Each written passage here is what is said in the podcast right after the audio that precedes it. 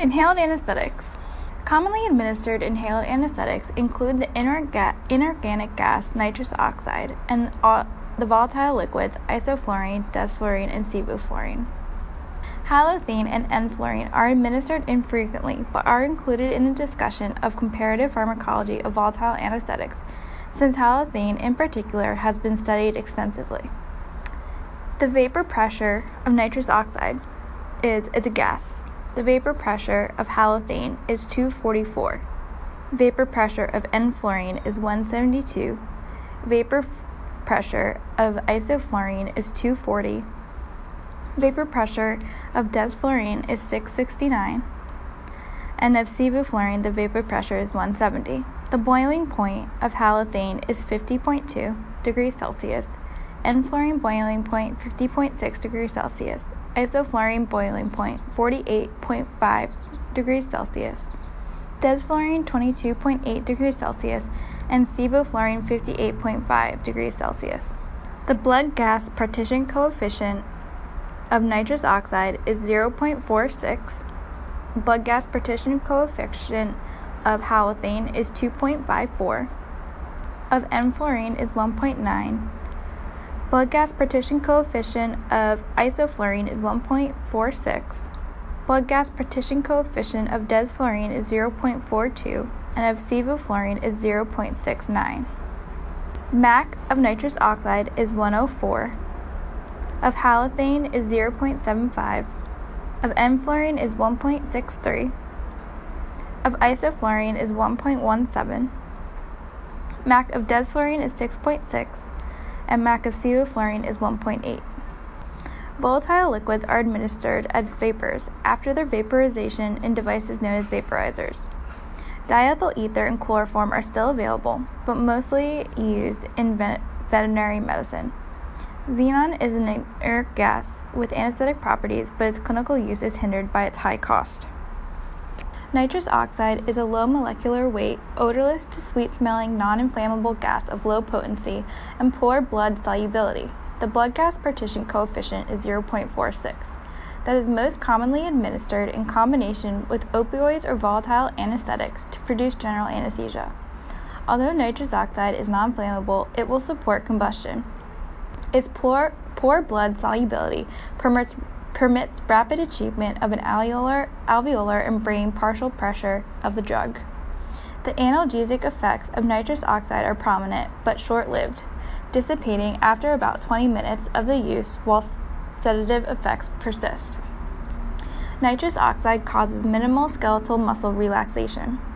The speculated role of nitrous oxide in post op nausea and vomiting is controversial. Although much studied, the results of the double-blind, randomized trial have been varied. Nitrous oxide has no effect on tissue PO2 measurements, but does cause a small increase in the P50, about 1.6 millimeters of mercury. The benefits of nitrous oxide must be balanced against its possible adverse effects related to high volume absorption of nitrous oxide in gas containing spaces potential increase in the risk of postoperative nausea and vomiting, and its ability to inactivate vitamin B12. Halothane is a halogenated alkane derivative that exists as a clear, non inflammable liquid at room temperature. The vapor of this liquid has a sweet, non pungent odor. An intermediate solubility in blood combined with high potency permits intermediate onset and recovery from anesthesia using halothane alone or in combination with nitrous oxide or injected drugs such as opioids. Halothane was developed on the basis of predictions that its halogenated structure would provide non-flammability, intermediate blood solubility, anesthetic potency, and molecular stability. Specifically, carbon fluorine decreases flammability, and the trifluorocarbon contributes to mo- molecular stability. The presence of a carbon chloride and carbon bromine bond plus the retention of a hydrogen atom ensures the anesthetic potency. Despite its chemical stability, halothane is susceptible to decomposition to hydrochloric acid, hydrobromic acid, acid chloride bromide, and phosgene. For this reason, halothane is stored in an amber co- color bottle, and thymol is added as a preservation to prevent spontaneous oxidation decomposition. Thymol that remains in vaporizers after vaporization of halogen can cause vaporizers, turnstiles, or temperature com- compensating devices to malfunction. Enflurane is a halogenated methyl ether, methyl ethyl ether that exists as a clear, non-flammable volatile liquid at room temperature and has a pungent ethereal odor. Its intermediate solubility in blood combined with high potency permits intermediate onset and recovery from anesthesia. Using enflurane alone or in combination with nitrous oxide or injected drugs such as opioids. Enflurane decreases the threshold for seizures. Enflurane is oxidized in the liver to produce inorganic fluoride ions that can be nephrotoxic. It is used primarily for procedures in which low threshold for seizure generation is desirable, such as ECT therapy. Isoflurane is a halogenated methyl ethyl ether that exists as a clear, non-flammable liquid at room temperature and has a pungent ethereal odor. Its intermediate solubility in blood combined with high potency permits intermediate onset and recovery from anesthesia using isoflurane alone or in combination with nitrous oxide or injected drugs such as opioids. Although isoflurane is an isomer of enflurane, their manufacturing processes are not similar. The compounds used at the start of manufacturing are different, with 2,2,2-trifluoroethanol, the starting compound for isoflurane, and chlorotrifluoroethylene for enflurane. The subsequent purification of isoflurane by distillation is complex and expensive. Isoflurane is characterized by extreme physical stability, undergoing no detectable deterioration during five years of storage or on exposure to carbon dioxide absorbance or sunlight.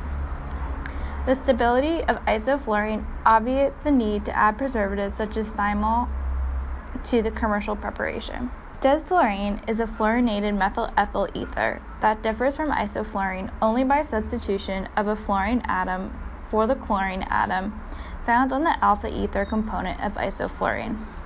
Fluorination, rather than chlorination, increases the vapor pressure and decreases intermolecular attraction enhances molecular stability, and decreases potency. Indeed, the vapor pressure of desflurane exceeds that of isoflurane by a factor of three, such as desflurane would boil at normal operating room temperatures. A new vaporizer technology addressed this property, producing a regulated concentration by converting desflurane to gas. Heated and pressurized vaporizer that requires electrical power, which is then blended with diluent fresh gas flow. The only evidence of metabolism of desflurane is the presence of measurable concentrations of serum and urinary trifluoroacetate that are one-fifth to one-tenth those produced by metabolism of isoflurane.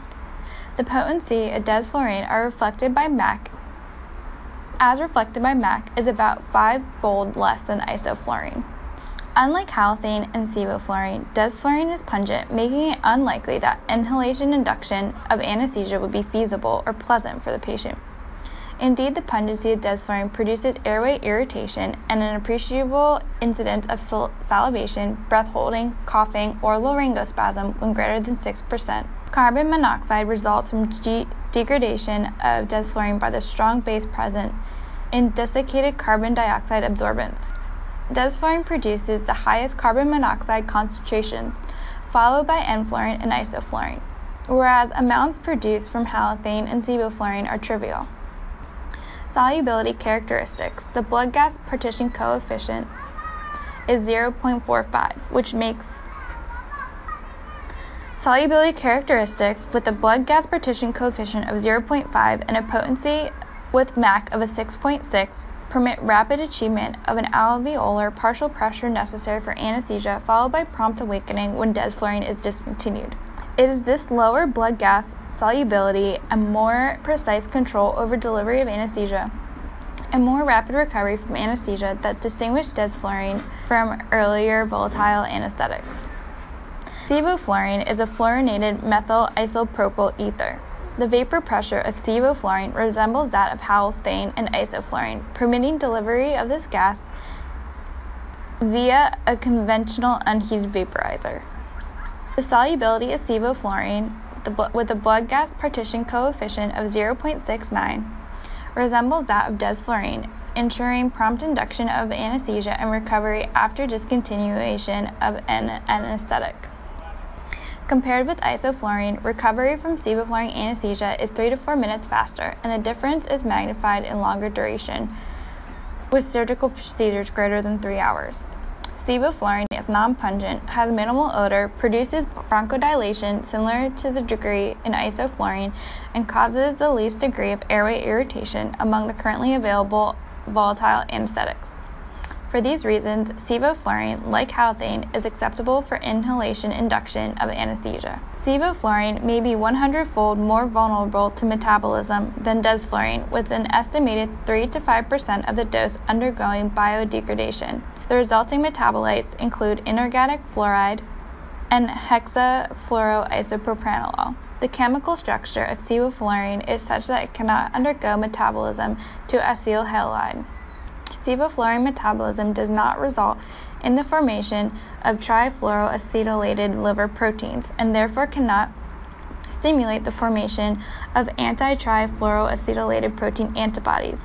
In this regard, sevoflurane differs from halothane enflurane, isoflurane, and desflurane, all of which are metabolized to reactive acetyl halide intermediates, with the potential to produce hepatotoxicity as well as cross sensitivity between drugs.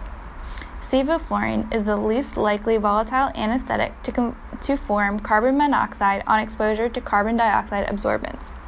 In contrast to other volatile anesthetics, sevoflurane breaks down in the presence of the strong bases present in carbon dioxide absorbance to form compounds that are toxic in animals. The principal degradation product is fluoromethyl 2 2-difluoro-1 trifluoromethyl vinyl ether, or known as compound A. Compound A is a dose-dependent nephrotoxin in rats, causing renal proximal tubular injury. Although this finding is a concern, the levels of these compounds that occur during administration of sevoflurane to patients are far below speculated toxic levels, even when total gas flows are 1 liter per minute. Pharmacokinetics of inhaled anesthetics. The pharmacokinetics of inhaled anesthetics describes their absorption or uptake from alveoli into the pulmonary capillary blood, distribution in the body, metabolism, and elimination, principally via the lungs. The pharmacokinetics of volatile anesthetics may be influenced by aging, reflecting decreases in lean body, body mass and increases in body fat. The volume of distribution of the central compartment or plasma volume is smaller, whereas the apparent steady state for these drugs in the elderly is larger, or volume distribution in the elderly is larger, especially for those anesthetics most soluble in fat. In addition, impaired pulmonary gas exchange may decrease anesthetic clearance with age. Furthermore, reduced cardiac output in the elderly decreases tissue perfusion, increases time con- constants, and may be associated with an altered regional distribution of anesthetics. Opposite effects on the pharmacokinetics of inhaled anesthetics might be expected in the very young. A series of partial pressure gradients beginning at the at the anesthetic machine serve to propel the inhaled anesthetic across the various barriers, the alveoli, the capillaries, and cell membranes, to their sites of action in the CNS. The principal objective of inhalation anesthesia is to achieve a constant and optimal brain partial pressure of the inhaled anesthetic. The brain and all other tissues equilibrate with the partial pressures of inhaled anesthetics delivered to them by arterial blood, or PA. Likewise, arterial blood equilibrates with the alveolar partial pressures of anesthetics. This emphasizes that the, the Alveolar partial pressure of inhaled anesthetics mirrors the brain partial pressure at steady state. This is the reason that alveolar partial pressure is used as an index of depth of anesthesia, recovery from anesthesia, and anesthesia and anesthetic equipotency, the mean alveolar concentration. It is important to recognize that equilibration between the two phases means the same partial pressures exist in both phases. Equilibration does not mean equality of concentration in two biophases. Understanding those factors that determine the alveolar partial pressure and thus the brain partial pressure commits control of doses of inhaled anesthetics delivered to the brain so as to maintain a constant optimal depth of anesthesia. This relationship is applicable because volatile anesthetics are only minima, minimally metabolized and as such are excreted from the lung. The availability of online readout of end tidal partial pressure which at equilibrium matches brain partial pressure, makes volatile anesthetic dosing easier than IV anesthetic dosing. Determinants of alveolar partial pressure. The alveolar partial pressure and ultimately brain partial pressure of inhaled anesthetics are determined by input or delivery into the alveolus minus the uptake or loss of the drug from the alveoli into arterial blood. Input of anesthetics into the alveoli depends on the inhaled partial pressure, the alveolar ventilation, and characteristics of anesthetic breathing or delivery system. Uptake of inhaled anesthetics from alveoli into the pulmonary capillary blood depends on the solubility of the anesthetic in body tissues, the cardiac output, and the alveolar to venous partial pressure differences. Inhaled partial pressure. A high inhaled partial pressure delivered from the anesthetic machine is required during initial administration of the anesthetic.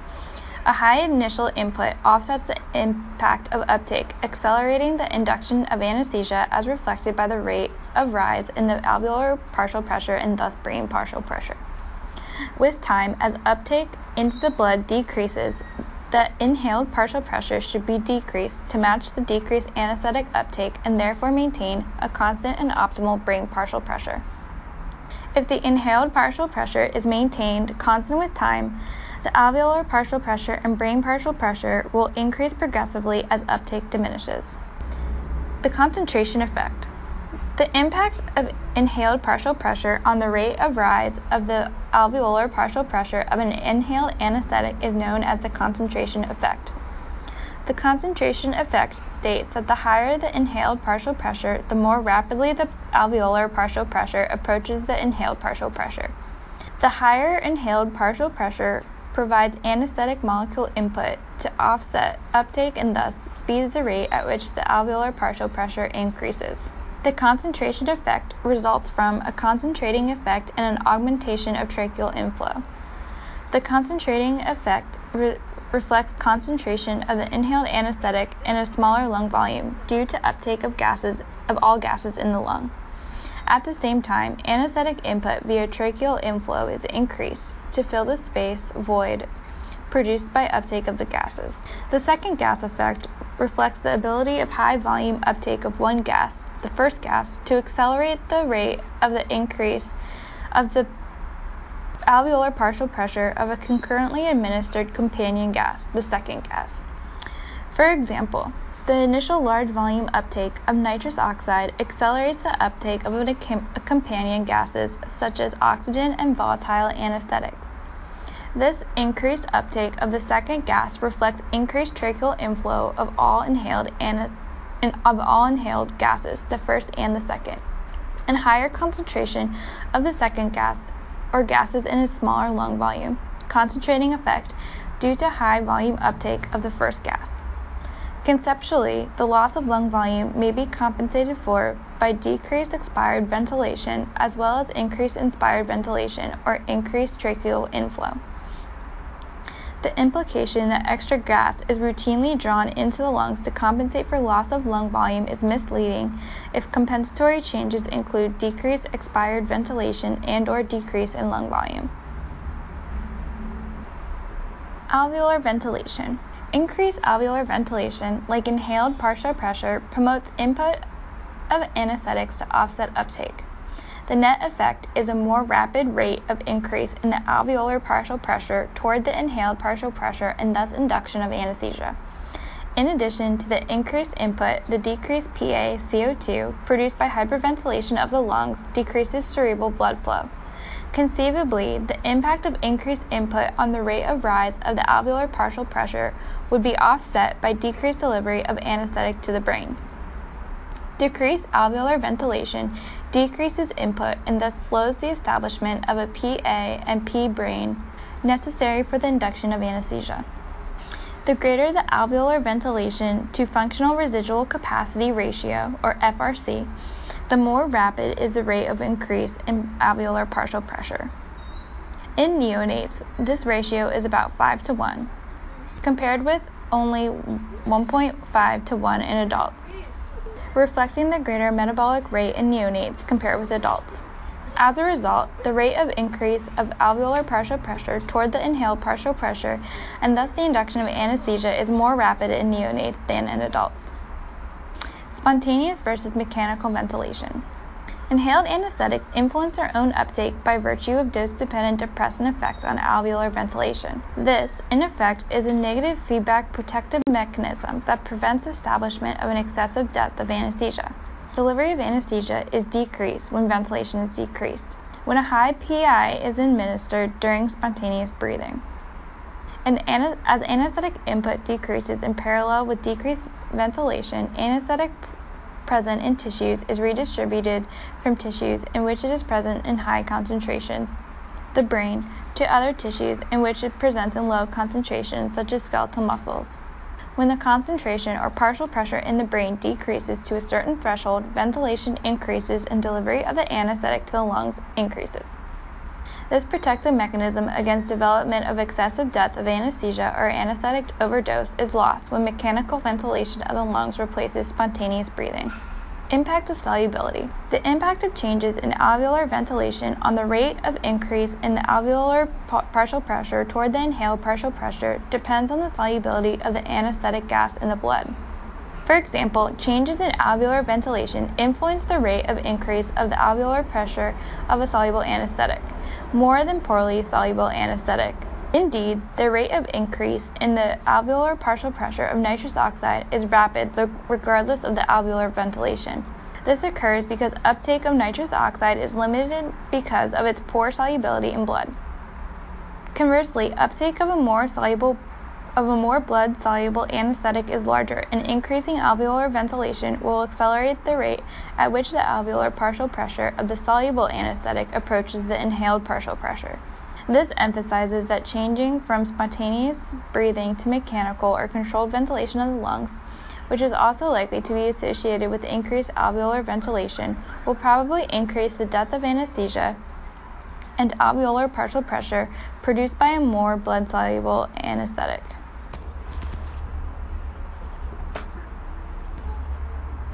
Blood gas partition coefficient. The rate of increase of alveolar partial pressure toward inhaled partial pressure, maintained constant by mechanical ventilation of the lungs, is inversely related to the solubility of the anesthetic in blood. Based on their blood gas partition coefficients, inhaled anesthetics are categorized traditionally as soluble, intermediately soluble, and poorly soluble. Blood be- can be considered a pharmacologically inactive reservoir the size of which is determined by the solubility of the anesthetic in blood. When the blood gas partition coefficient is high, a large amount of anesthetic must be dissolved in the blood before the arterial partial pressure equilibrates with the alveolar partial pressure. For example, the high solubility of methoxyflurane slows the rate at which the alveolar partial pressure and arterial partial pressure increase relative to the inhaled partial pressure and the induction of anesthesia is slow. The impact of high blood solubility on the rate of increase of the arterial partial pressure can be offset by some extent by increasing the inhaled partial pressure above that required for the maintenance of anesthesia. This ter- is termed the overpressure technique. This is termed the overpressure technique and may be used to speed the induction of anesthesia, recognizing that sustained delivery of high inhaled partial pressure will result in an anesthetic overdose. When blood solubility is low, minimal amounts of inhaled anesthetic must be dissolved before, before equilibration is achieved. Therefore, the rate of increase in alveolar partial pressure and arterial partial pressure and thus onset of drug effects, such as induction of anesthesia, are rapid. For example, the inhalation of a constant inhaled partial pressure of nitrous oxide, desflurane, or sevoflurane for about 10 minutes results in an arterial partial pressure that is greater than 80% of the inhaled partial pressure.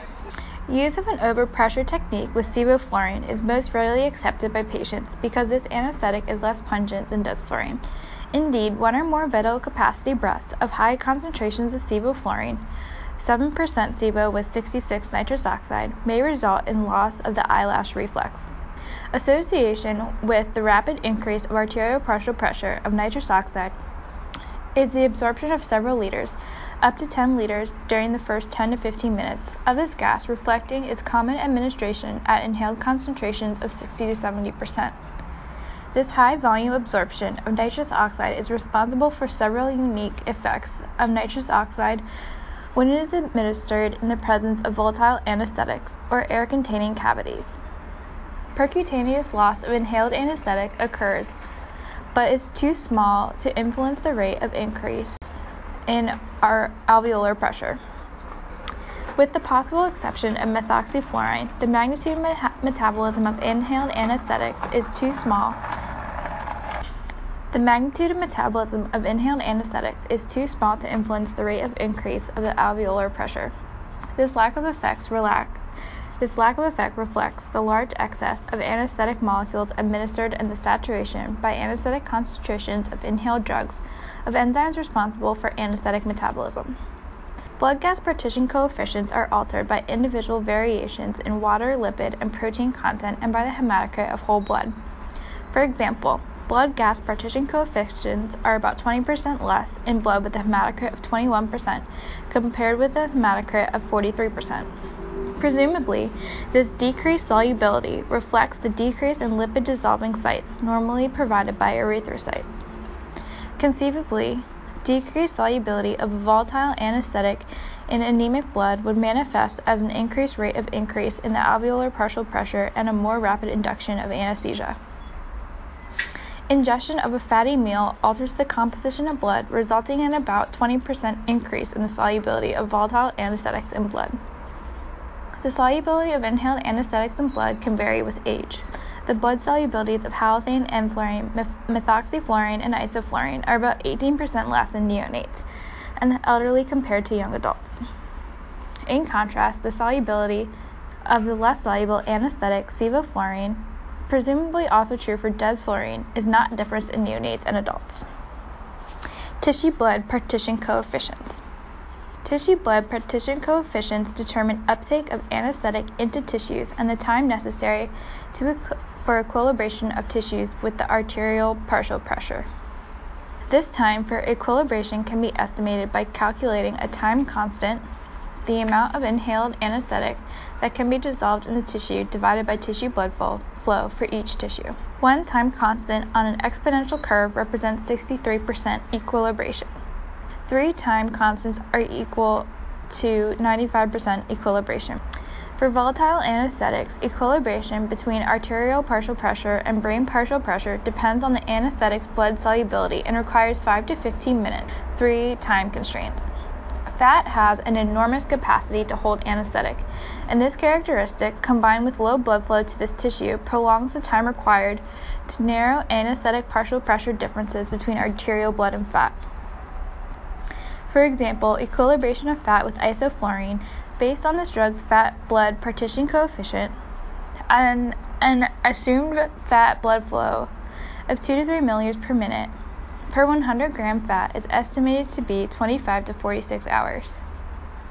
Fasting before elective operation results in transport of fat to the liver, which could increase anesthetic uptake by this organ and modestly slow the rate of increase in alveolar partial pressure of a volatile anesthetic during induction of anesthesia. Oil gas partition coefficients parallel anesthetic requirements. For example, an estimated MAC can be calculated as 150 divided by the oil gas partition coefficient. The constant 150 is the average value of the product of oil gas solubility and MAC for several inhaled anesthetics with widely divergent lipid solubilities.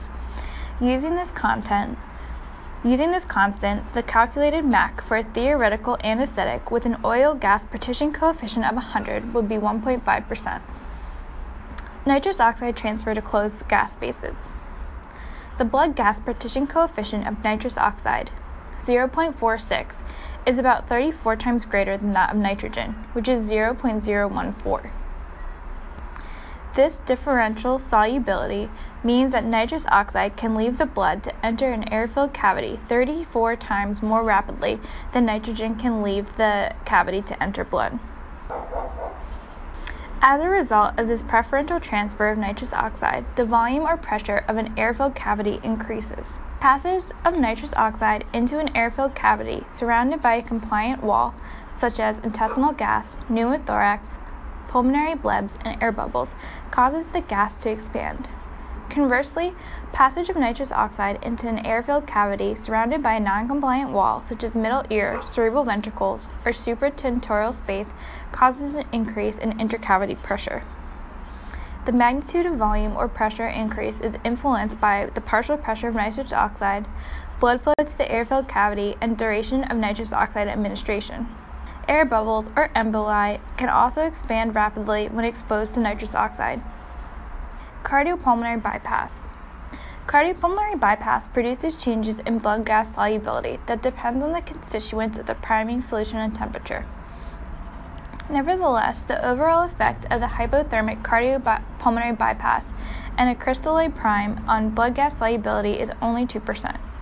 Volatile anesthetics initiated during cardiopulmonary bypass take longer to equilibrate, whereas the same drugs already present when the cardiopulmonary bypass initiated are diluted, potentially decreasing the depth of anesthesia. Cardiac output. Cardiac output and pulmonary blood flow increases uptake and therefore alveolar partial pressure by carrying away either more or less anesthetic from the alveoli. An increased cardiac output results in more rapid uptake, so the rate of increase in the alveolar partial pressure and thus the induction of anesthesia are slowed. A decrease in cardiac output speeds the rate of the increase in alveolar partial pressure because there is less uptake to oppose the input. The effect of cardiac output on the rate of increase in the alveolar pressure may seem paradoxical. For example, the uptake of more drugs by an increased cardiac output should speed the rate of increase of partial pressure in tissues and thus narrow the alveolar and volume distribution for anesthetics. Indeed, an increase in cardiac output does hasten equilibrium, uh, equilibration of tissue anesthetic partial pressures with the alveolar with the arterial pressure. But nevertheless, the arterial partial pressure is lower than it would be if cardiac output were no, normal.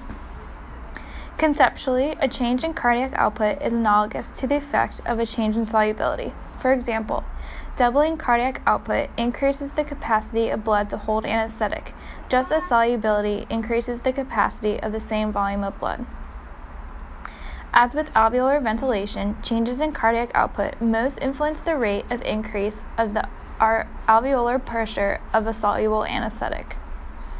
Conversely, the rate of increase of the arterial of the alveolar partial pressure of a poorly soluble anesthetic, such as nitrous oxide, is rapid regardless of physiologic deviations of the cardiac output around its normal value.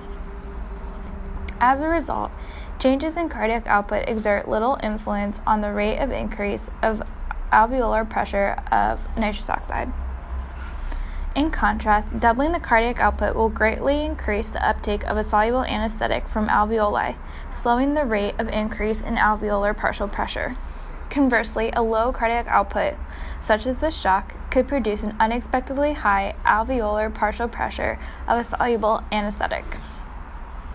Volatile anesthetics that depress cardiac output can exert a positive feedback response that contrasts with the negative or protective feedback response on spontaneous breathing exerted by these drugs. For example, decreases in cardiac output due to an excessive dose of volatile anesthetic results in an increase in the alveolar pressure, which further increases anesthetic depth and thus cardiac depression. The administration of a volatile anesthetic that depresses cardiac output plus controlled ventilation of the lungs results in a situation characterized by unopposed input of anesthetic via alveolar ventilation combined with decreased uptake because of decreased cardiac output. The net effect of this combination of events can be unexpected, abrupt increase in the alveolar partial pressure and an excessive depth of anesthesia. Impact of a shunt. In the absence of intracardiac or intrapulmonary right to left shunt, it is valid to assume that the alveolar pressure and the arterial pressure of inhaled anesthetics are essentially identical. When a right to left shunt is present, the diluting effect of the shunt of the shunted blood on the partial pressure of an anesthetic in blood coming from ventilated alveoli results in a decrease in the arterial pressure and a slowing of the induction of anesthesia. Monitoring the end tidal concentration of anesthetic or carbon dioxide reveals a gradient between the alveolar pressure and arterial pressure in which the alveolar pressure underestimates the arterial pressure. A similar mechanism is responsible for the decrease in PaO2 and the gradient between alveolar pressure and arterial pressure in the presence of a right to left shunt. The relative impact of a right to left shunt on the rate of increase in arterial pressure depends on the solubility of the anesthetic. For example, a right to left shunt slows the rate of increase of the arterial pressure of a poorly soluble anesthetic more than that of a soluble anesthetic. This occurs because uptake of a soluble anesthetic offsets dilutional effects of shunted blood on the arterial pressure. Uptake of a poorly soluble drug is minimal, and dilutional effects on the arterial pressure are relatively unopposed. This impact of solubility in the presence of a right to left shunt is opposite to that observed with changes in cardiac output and alveolar ventilation. All factors considered, it seems unlikely that a right to left shunt alone will alter the speed of induction of an anesthetic significantly. Left to right tissue shunts, such as an AV fistula's volatile anesthetic induced increases in cutaneous blood flow, result in delivery to the lungs of blood containing higher partial pressure of anesthetic than that present in the blood that is passed to tissues. As a result, left to right shunts offsets the dilutional effects of right to left shunt on the arterial pressure. Indeed, the effect of a left to right shunt on the rate of increase in the arterial pressure is detected only if there is a concomitant presence of right to left shunt. Alveolar to venous partial pressure differences. The alveolar venous difference reflects tissue uptake of the inhaled anesthetic. Tissue uptake affects uptake at the lung by controlling the rate of increase of the mixed venous partial pressure of the anesthetic. Factors that determine the fraction of anesthesia removed from the blood transversing a p- tissue parallel those factors that determine uptake at the lungs, tissue solubility, tissue blood flow, and arterial tissue partial pressure differences. Highly perfused tissues, such as the brain, heart, and kidneys, in the adult account for less than 10% of body mass but receive 75% of the cardiac output. As a result, of the small mass and high blood flow, these tissues are known as the vessel rich group tissues and equilibrate rapidly with the arterial pressure. Recovery from anesthesia. Recovery from anesthesia is depicted by the rate of decrease in the partial pressure in the brain as reflected by the partial pressure in the alveoli. The rate of washout of anesthetic from the brain should be rapid because inhaled anesthetics are not highly soluble in brain and the brain receives a large fraction of the cardiac output. Although similarities exist between the rate of induction and recovery as reflected by changes in the alveolar pressure, pressure of the inhaled anesthetic, there are important differences between the two events. In contrast to induction of anesthesia, which may be accelerated by the concentration effect, it is not possible to speed the decrease of alveolar pressure by this mechanism. Furthermore, at the conclusion of every anesthetic, the concentration of inhaled anesthetic in the tissues depends highly on the solubility of the inhaled drug and the duration of administration. This contrasts with tissue concentrations of zero at the initiation of induction of anesthesia. The failure of certain tissues to reach equilibrium with the alveolar partial pressure of the inhaled anesthetic drug during maintenance of anesthesia means that the rate of decrease of the alveolar pressure during recovery from anesthesia will be more rapid than the rate of increase of the alveolar pressure during induction of anesthesia. Indeed, after a prolonged anesthetic, skeletal muscles probably, and fat almost certainly, will not have equilibrated with alveolar pressure of the inhaled anesthetic. Thus, when inspired pressure of anesthetic is abruptly decreased to zero at the conclusion of the anesthetic, these tissues initially cannot contribute to the transfer of the drug back to the blood for delivery, to the liver for metabolism, or to the lungs for exhalation. As long as a gradient exists between the arterial pressure and tissues, the tissues will continue to take up the anesthetic. Thus, during recovery from anesthesia, the continued passage of anesthetic from blood to tissues, such as fat, acts to speed the rate of decrease in the alveolar pressure of that anesthetic. Continued tissue uptake of anesthetic will depend on the solubility of the inhaled anesthetic and the duration of anesthesia with the impact being most important with soluble anesthetics. For example, time to recovery is prolonged in proportion to the duration of anesthesia for soluble anesthetics such as isoflurane and halothane, whereas the impact of duration of anesthetic time to recovery is minimal with poorly soluble anesthetics such as sevo and desflurane. Context sensitive half time. Diffusion hypoxia occurs when inhalation of nitrous oxide is discontinued abruptly, leading to a reversal of partial pressure gradients such that nitrous oxide leaves the blood to enter the alveoli. The initial high volume outpouring of nitrous oxide from the blood into the alveoli can so dilute the alveolar PO2 that the arterial PO2 decreases. In addition to the dilution of the alveolar PO2 by nitrous oxide, there is also dilution of the alveolar PCO2, which decreases the stimulus to breathe. This decreased stimulus to breathe this decreased stimulus to breathe exaggerates the impact of the uh, arterial PO2 of the outpouring of nitrous oxide into the alveoli. Outpouring of nitrous oxide into the alveoli is greatest during the first 1 to 5 minutes after its discontinuation at the conclusion of anesthesia. Thus, it is common practice to fill the lungs with oxygen at the end of anesthesia to ensure that arterial hypoxemia will not occur as a result of the dilution of the alveolar PO2 by nitrous oxide. Pharmacodynamics of inhaled anesthetics. Minimum alveolar concentration. The MAC of an inhaled anesthetic is defined as that concentration at 1 atmosphere that prevents skeletal muscle movement in response to a supramaximal painful stimulus, such as surgical skin incision, in 50% of patients. MAC is an anesthetic 50% effective dose, or ED50. Immobility produced by inhaled anesthetics, as measured by MAC, is mediated principally by effects of these drugs on the spinal cord, and only a minor component of immobility results from cerebral effects. MAC is among the most useful concepts in anesthetic pharmacology, as it establishes a common measure of potency, or a partial pressure at steady state, for inhaled anesthetics. This concept is used to provide uniformity in dosages of inhaled anesthetics to establish relative amounts of inhaled anesthetics to reach specific endpoints, and to guide the search for mechanisms responsible for mechanics of anesthetic action. A unique feature of MAC is its consistency varying only 10 to 15% among individuals. This small degree of pharmacodynamic variability for inhaled anesthetics is unique in pharmacology. The use of equally potent doses of inhaled anesthetics is mandatory for comparing effects of these drugs not only at the spinal cord but at all other organs. MAC awake is the concentration of anesthetic that prevents consciousness in 50% of persons. It is about half the MAC. It is about half of a MAC, and that MAC memory is the concentration of anesthetic that is associated with amnesia in 50% of patients. It is significantly less than MAC awake.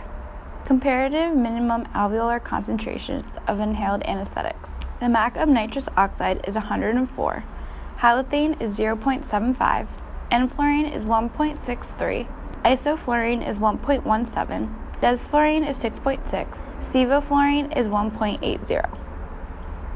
Inhalation anesthetic requirements are, are remarkably uniform in humans, mainly being affected by age and body temperature. MAC allows a quantitative analysis of effect, if any, of various physiologic and pharmacologic factors on anesthetic requirements. Gender does not influence MAC. Although most, report de- although most reports describe MAC as independent of the duration of anesthesia, there is evidence that MAC for isoflurane decreases during the administration of anesthesia and the performance of surgery. The effect of cardiopulmonary bypass on MAC is uncertain, MAC values may vary with the type of stimulus. Tetanic stimulation and trapezius squeeze are considered non-invasive stimulation patterns that are relatively equivalent to surgical skin incision, although in contrast to skin incision, these events can be repeated. Tracheal intubation requires the highest MAC to prevent skeletal muscle responses and may represent a true submaximal stimulation. Factors that increase MAC include hyperthermia, red hair, drug-induced increases in central nervous system catecholamine levels, cyclosporine, and hypernatremia.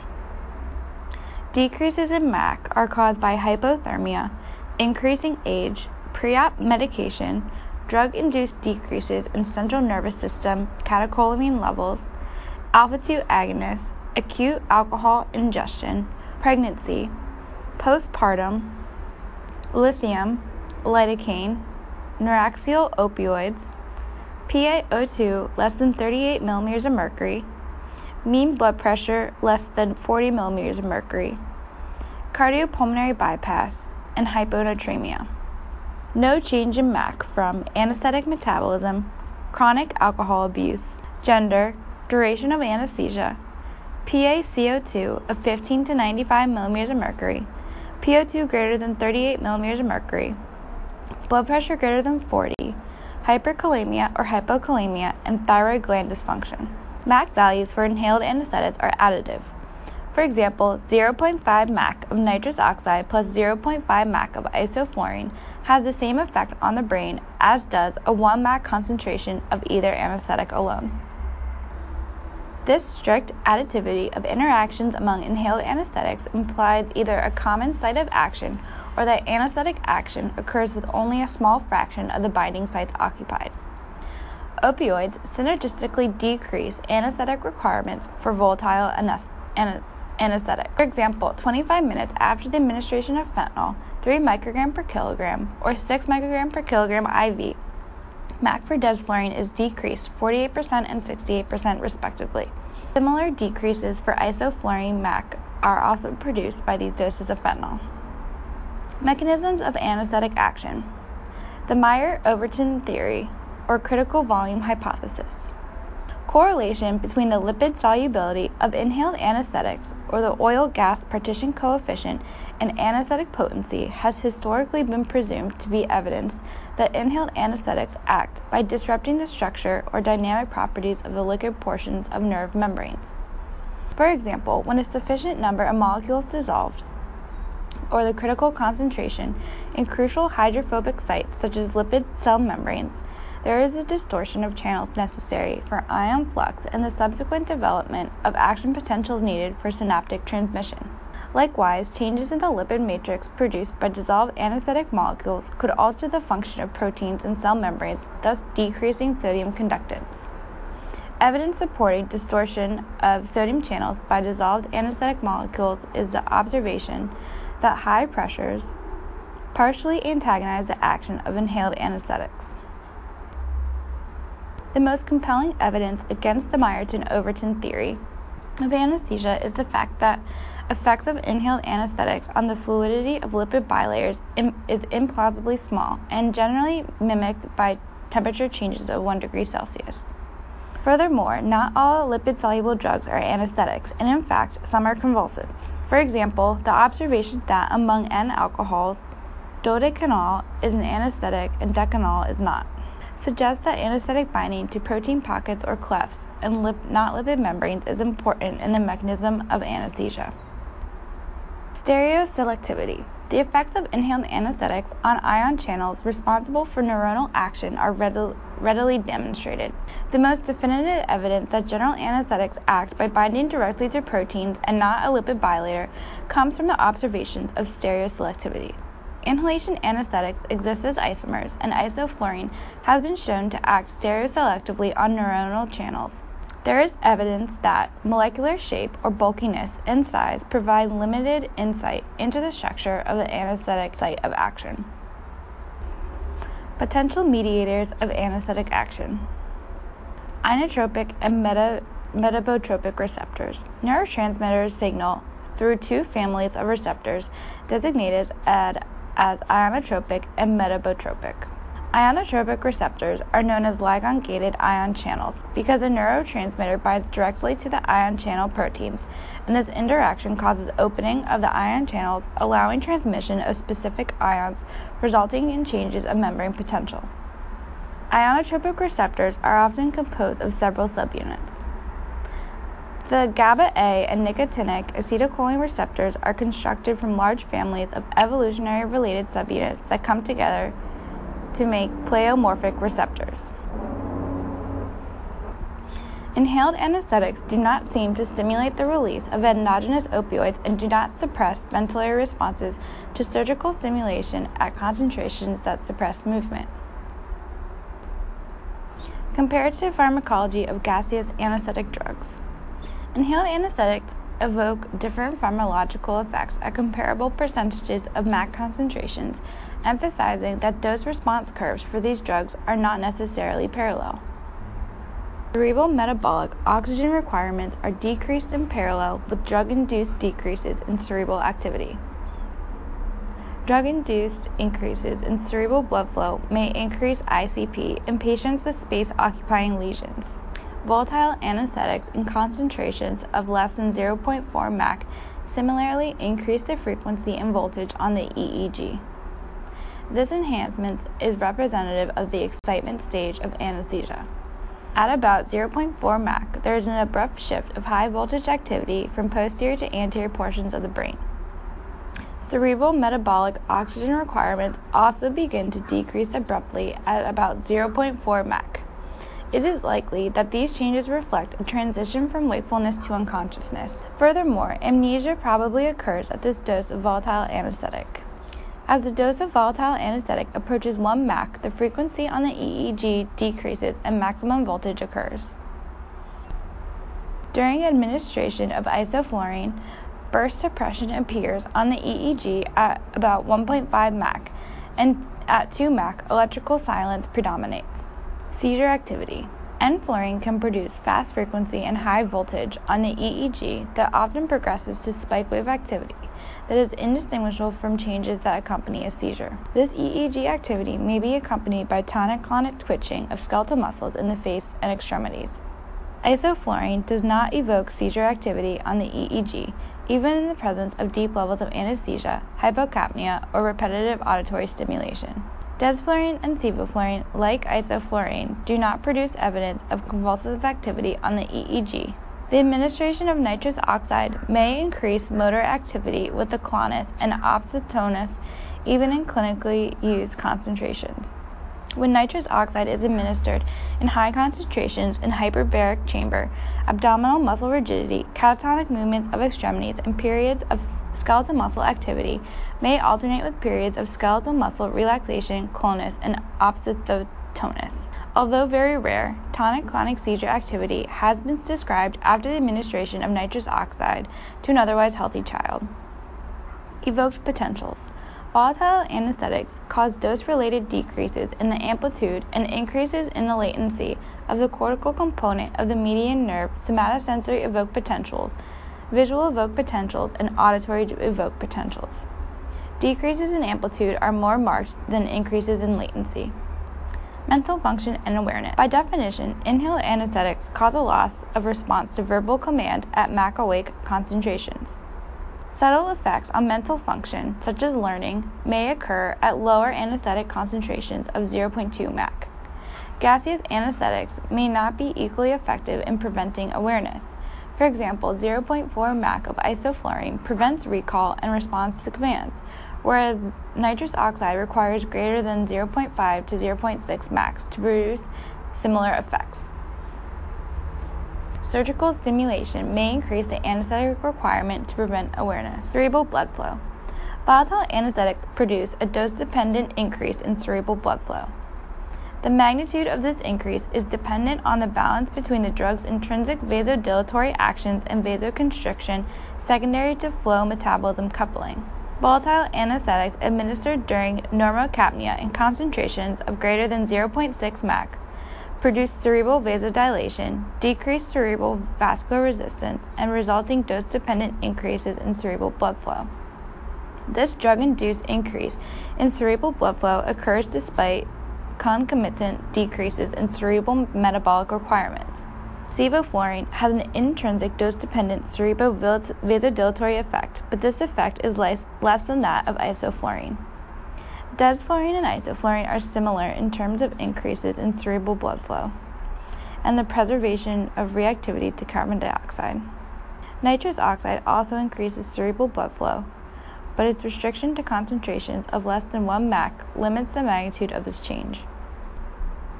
In fact, nitrous oxide may be a more potent cerebral vasodilator than an equipotent dose of isoflurane alone in humans.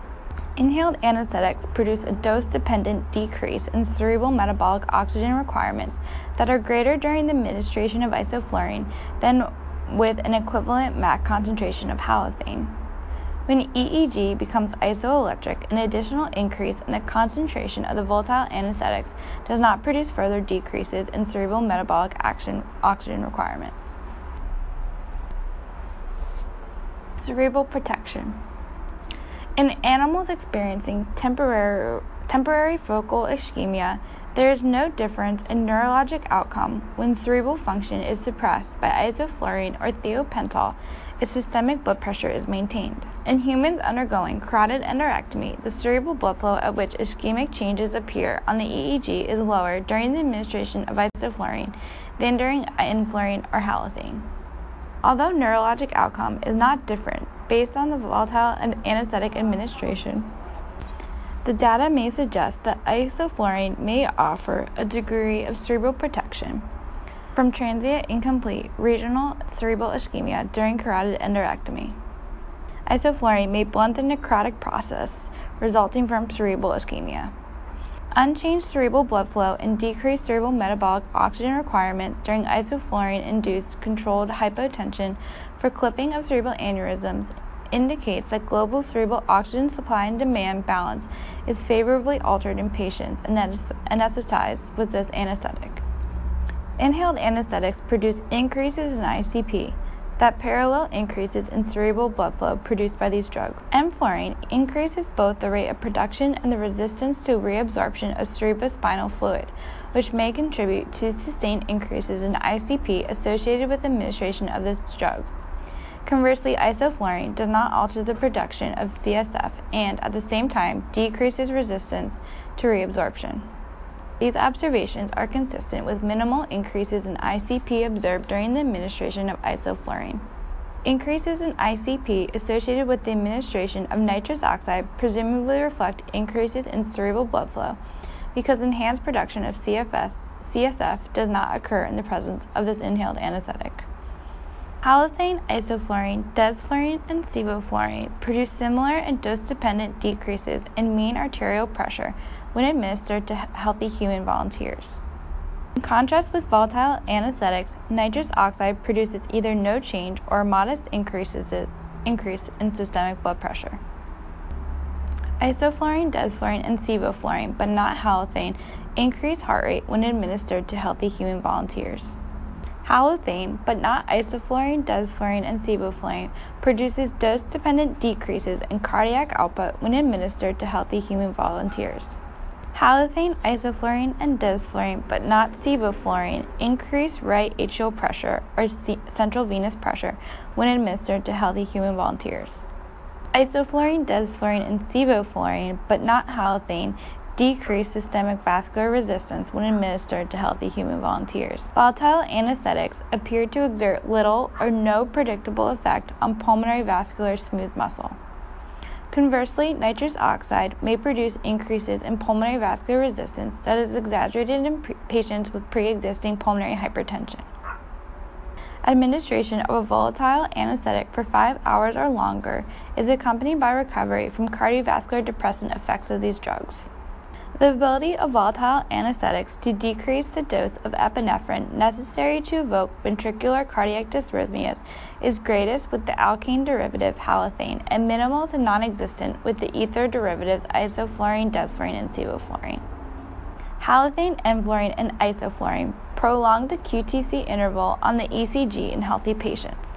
Likewise, thiopental prolongs the QTC interval in healthy patients but has no effect in patients with long QTC syndrome.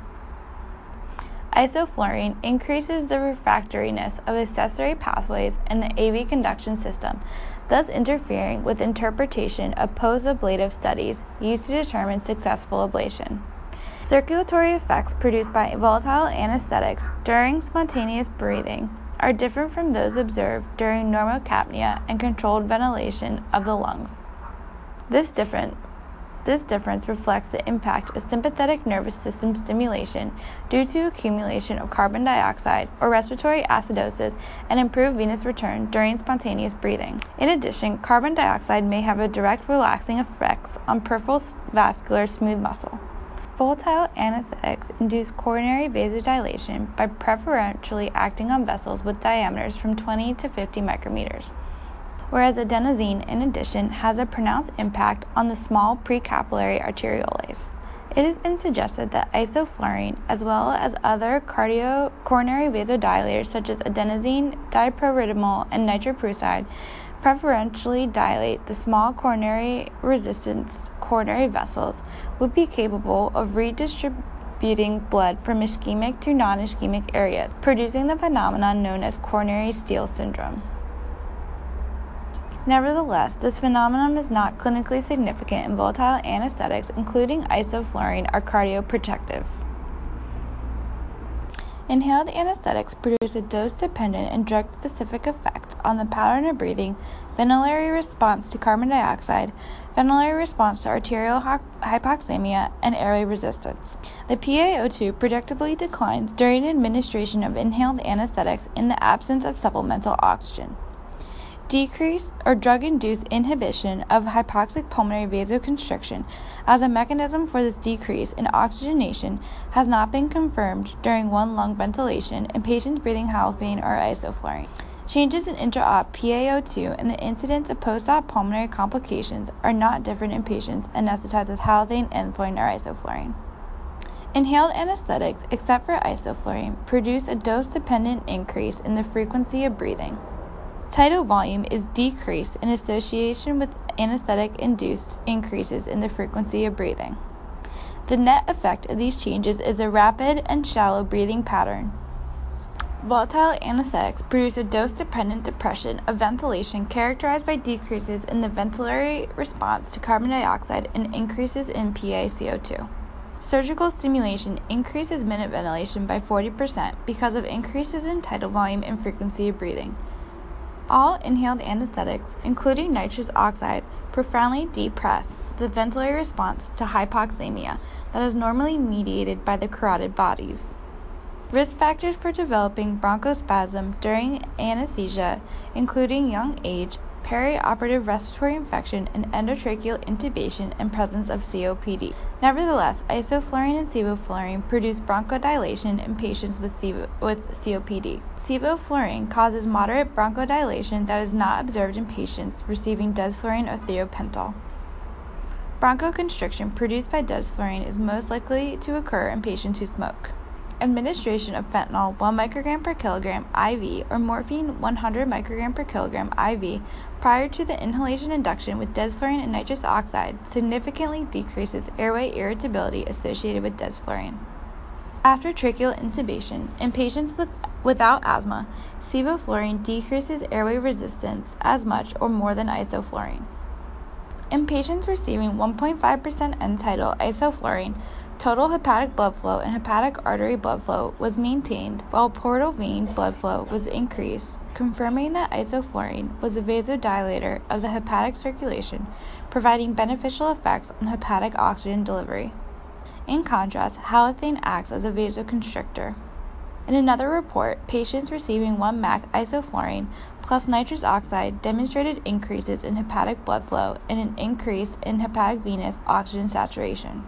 Hepatic blood flow during administration of DES and SEVO is maintained similar to isoflurane.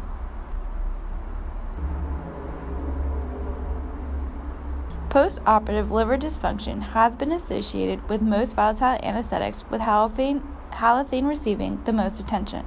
Injected and inhaled anesthetics studied in the hypoxic rat model that includes enzyme induction may produce centrilobular necrosis, but the incidence is greatest with halothane it is likely that inadequate hepatocyte oxygenation is the principal mechanism responsible for, hepatic dis- dysfunction. This is called halothane hepatitis. Volatile anesthetics produce similar dose related decreases in renal blood flow, GFR, and urine output. These changes are not a result of the release of arginine vasopressin hormone, but rather most likely reflect the effects of volatile anesthetics on systemic blood pressure and cardiac output. Pre-op hydration attenuates or abolishes many of the changes in renal function associated with volatile anesthetics. Ether derivative fluorinated volatile anesthetics produce skeletal muscle relaxation that is about twofold greater than associated with comparable dose of halothane. Nitrous oxide does not relax skeletal muscles, and in doses of greater than 1 MAC delivered in hyperbaric chamber, it may produce skeletal muscle rigidity. All volatile anesthetics, including desflurane and sevoflurane, can, tr- can trigger malignant hyperthermia in genetically susceptible patients, even in the absence of concomitant administration of succinylcholine. Volatile anesthetics produce similar and dose-dependent decreases in uterine smooth muscle contractility and blood flow. These changes are modest at 0.5 MAC, which are analgesic concentration, and become substantial at concentrations greater than 1 MAC. Nitrous oxide does not alter uterine contractility in doses used to provide analgesia during vaginal delivery. As such, nitrous oxide is particularly useful in obstetrical anesthesia to reduce the need to volatile anesthetic that promotes uterine atony while avoiding opioids and benzodiazepines that may cause prolonged depression of the newborn. Many normal functions of the immune system are depressed after patient exposure to the combination of anesthesia and surgery. However, inhaled anesthetics, particularly nitrous oxide, produce a dose-dependent inhibition of polymorphonuclear leukocytes and their subsequent migration for phagocytosis, which is necessary for the inflammatory response to infection. Nevertheless, decreased resistance to bacterial infection due to inhaled anesthetics seems unlikely, considering the duration of administration and the dose of these drugs. Furthermore, when leukocytes reach the site of infection, their ability to phagocytize bacteria appears to be normal. Total body oxygen requirements are decreased by similar amounts by different volatile anesthetics. The oxygen requirements of the hearts decrease more than those of other organs, reflecting drug induced decreases in cardiac work associated with decreases in systemic blood pressure and myocardial contractility. Therefore, decreased oxygen requirements would protect tissues from ischemia rather than Therefore, decreased oxygen requirements would protect tissues from ischemia that might result from decreased oxygen delivery due to drug-induced decreases in perfusion pressure. Decreases in total body oxygen requirements probably reflect metabolic depressant effects as well as decreased function needs in the presence of anesthetic produced depression of organ function.